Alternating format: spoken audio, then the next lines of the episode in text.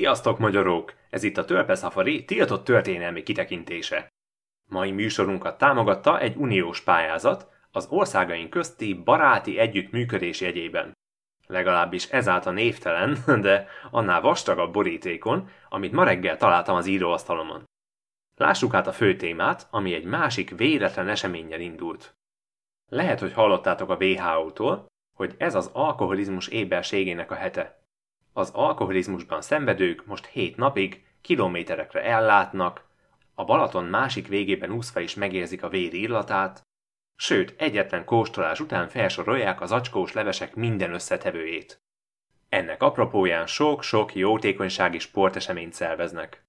Én is épp a parkban jártam a szokásos éves gatya állarcos ember elfogó versenyen, amikor egy bokorból előugrott egy zilált, kockás zakós, olyan akadémikus fazon. A kalapját annyira a szemébe húzta, hogy az arcából csak a nagy szakállát láttam.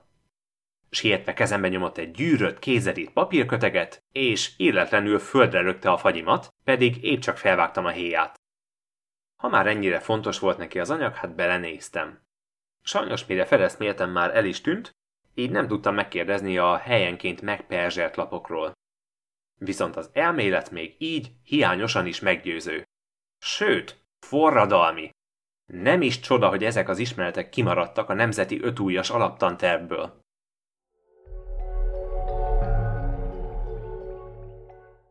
A címlap szerint az osztrák-magyar monarchia történelme mély kaparásokkal és égett tapétákkal szegélyezett. Történelem. Micsoda fogalom? Hogy is tanultuk? Ha jól emlékszem, Marx írta, hogy a történelem osztályharcok sorozata. Parasztok a nemesek ellen, munkások a gyárosok ellen, idegenek a ragadozók ellen. Sajnos a papírok szerint az Emberiség a gyíklények ellen című meccset már lejátszották, és nekünk földieknek csak ritkán osztanak lapot.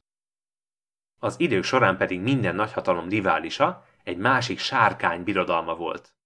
Egy kis lépéselőny esélye megmozgatta az országokat, mint amolyan korabeli Pokémon gyűjtés. Ott van például az első világháborús olasz front. Ez alatt a seregek folyton a hegyekben kóboroltak, keresve bátor Opus buzogányát. Opus egyesek szerint egy alkimista góleme, mások szerint homunculus volt, de mindenképpen hős, aki legalább egy sárkány padlóra küldött. Tetteit elrejteni jött létre a Vatikán Opus Dei társasága. 18. János pápa ugyanis itt rejtette el a buzogányt, amit ütőkhágyaként tartogatott. Na de hány fejet is rejt az a süveg? Szerintetek miért szeretik annyira a pápák a fényes tárgyakat? Miért halmoztak fel annyi aranyat?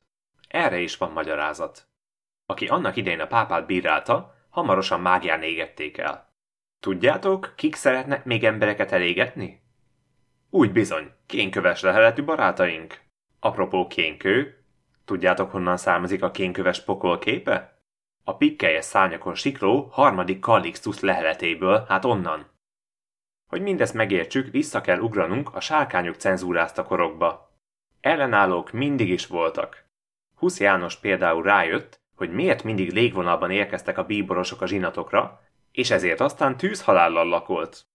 Őt követte Luther Máton, aki komoly belső harcokat indított el a germán gyíkhercegek között, de aztán őt is kimagyarázták persze kulturális mozgalomként. 1848-ban pedig a 12 pont igazából 13 volt, és az Unió Erdélyel után egyből az egyfejű pápákat következett. Na, el is nyomták a forradalmat, a Habsburg orosz gyíkseregek. De miért is lettek ilyen erősek a gyíklények? Az elmélet szerint a hatalmuk ősforrása, hogy egyszerűen menők voltak, jó üzleti érzékkel. A gyík élet mindig is fényűző volt. Luxemburg Zsigmondék például azelőtt jártak grillpartikra, hogy a grillt feltalálták volna. A Zsigmond által alapított sárkányrend eredetileg egy-egy jó hétvégi sztékezést akart összehozni. Később szakosodtak csak falvak felperzselésére és a közelkeleti dzsinnek zaklatására. A dzsinnek évszázadokon át ellenpólust jelentettek, mert nem fogta őket a sárkánytűz. Sajnos később a kapitalizmus igen, és az Unió valahogy sosem tudta maga mellé állítani őket. Anyagiasságuknak aztán meg is lett az ára. Az Aladdin című dokumentumfilmen kívül nem maradt fenn róluk szinte semmilyen hiteles forrás. A 20. század elejére a propaganda bugyuta mesékbe száműzte őket. Na de hogy is nézett ki a század elő? Az első világháború előestéjén gyengült a cenzúra, és felsejlett némi remény. Biztos emlékeztek arra Vitéz László bábjátékra, ahol Ferenc József zöld feje azt mondja, hogy ő nem sárkány, a kék feje pedig hevesen bólogat. Nem volt titok, hogy az európai nagyhatalmak uralkodói egymás unokatestvérei. Tehát az egész világégés csupán egy olyan fészken belüli lögdösődésnek indult. Ekkor ért a kor legmegosztóbb alakja, a békepárti Ferenc Ferdinánd. Alig volt 17 éves, amikor ez az esetlen, könyvmoly fiú menthetetlenül megszerette latin tanárát, a néhány évvel idősebb Belmont Veronikát. A románc tragikus véget ért, amikor Ferenc József fia láttára bepanírozta, majd egy lehelettel kirántotta a tanárnőt. Mint kiderült, a Belmont család már régen be akart félközni a sárkányok közé, Veronika pedig csak az alkalomra vált, hogy lecsapjon. A szerelmes és idealista Ferdinánd ebből persze mit sem hitt el. Eltökélte, hogy véget vet az előző generáció bigott nézeteinek. Aztán szembe jött a kegyetlen valóság. A Fekete Kéz nevű terrorszervezet inkább karom volt és pikkelyes. Gavrilo princip és társai azért is tudtak olyan nehezen célt érni aznap, mert golyóikkal Ferdinánd mind a négy szívét el kellett találniuk. Na és ki nyerte ezzel a legtöbbet? A világháború során üstökösként vált nagyhatalommá Amerika. 1776-ban György fősákány nem tudta őket visszafogni, és ez azóta sem sikerült senkinek. Elég megkérdezni erről Soros Györgyöt és fiókáit. Ah, itt érdekes módon be van szúrva néhány lap a szponzorunktól. Láthatóan nem egyezik a kézírás a többivel. Hogy kerültek ezek egy járók előtt utcai közé? Hm. Biztos valami vírus marketing. Na, nézzük meg azért. A szöveg szerint a sákányok maguk képeztek ki lovak specialistákat, akik más sákányok életére törtek. Így ment ez a Habsburg házban is. Rudolf herceg csak lelőtte magát, ugyebár. A szeretője bizonyára talpig lemezvérben vált aznap este, muskétával a kézben. A legtöbb páncélost azonban keleten gyártották, és itt nem csak a sárkány ölő T-34-esekre kell gondolni. A Lenin mozgalmi név vasembert jelent. Kevesen tudják, hogy ezt az utazásai alatt viselt vastag páncélzatáról kapta. A vértet azonban revizionisták kiretusálták, így a fennmaradó fotókon egy végtelen kis szakállas embert látunk, aki még egy sárkány fiókával szemben is alul maradna. A szovjet trollok is hősiesen harcoltak a repülő savatköpő tőkések ellen.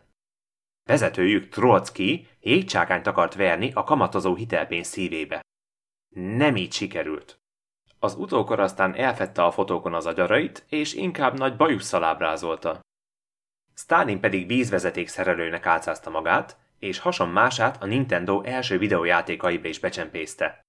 Sárkányokon ugrált, hercegnőket mentett meg. Á, ezt már ismerem. Hadd szóljak annyit közbe, hogy ezzel Stalin nem tévesztett meg senkit. Úgy tudom az egészből annyi volt igaz, hogy Stalin maga is gombafüggő volt. Fiatalon pedig részmunkaidőben törpeként dolgozott, hogy fedezze a gomba addikcióját. Aztán elvonási tünetei miatt összement, és egy ponton szó szerint a sárkányok zsebébe került. Na hát akkor ennyit a szponzorált részletekről, térjünk vissza a lényegre. Az elmélet szerint csak a gyíksajtó propagandája, hogy Ipernél mérges gázokat vetettek be. Igazából maga Ferenc József szállt alá, kénes füstbe fürdetve a hadszinteret. Genfben aztán finomkodásból nem a sárkányokat, hanem ködösen fogalmazva a vegyi fegyvereket tiltották be. Így a karmokra és tüskés szányakra továbbra sem lehetett panaszkodni. Gyilkos pirulák, stb. stb. kondens csíkok. E, jó, tudjátok mit? Ezt a részt most átugorjuk, egészen az űrkorszakig, amikor a sárkány rivalizáció kis hián atomháborút okozott.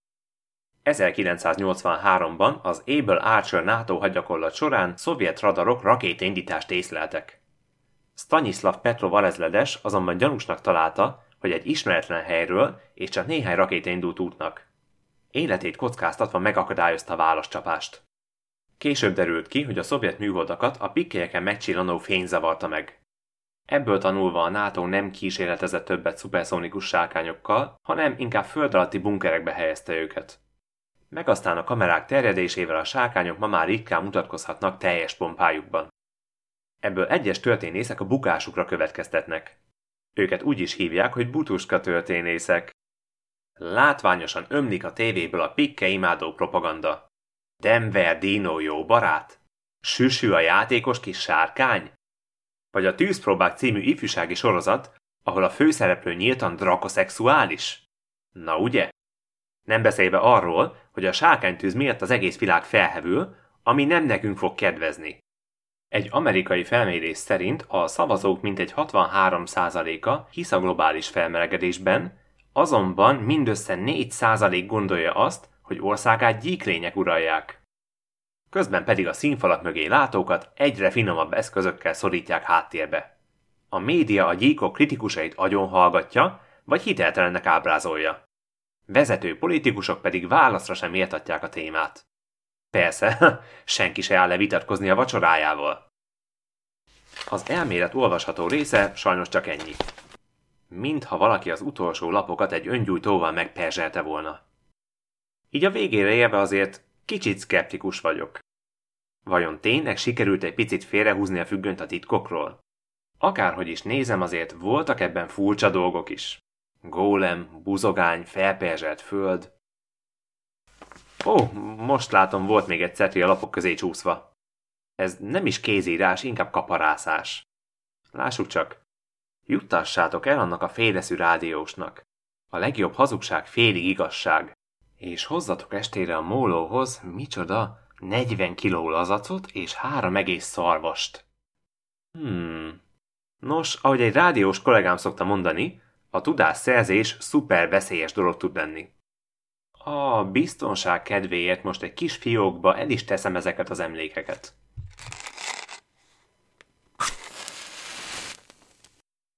Következő műsorunkban a saját érdekünkben és nyugodtabb vizekre elvezünk. Motivációt adunk azoknak, akiknek ez már nem hiányzik. Életmódváltás 20 percben, ha lesz még hátra annyi.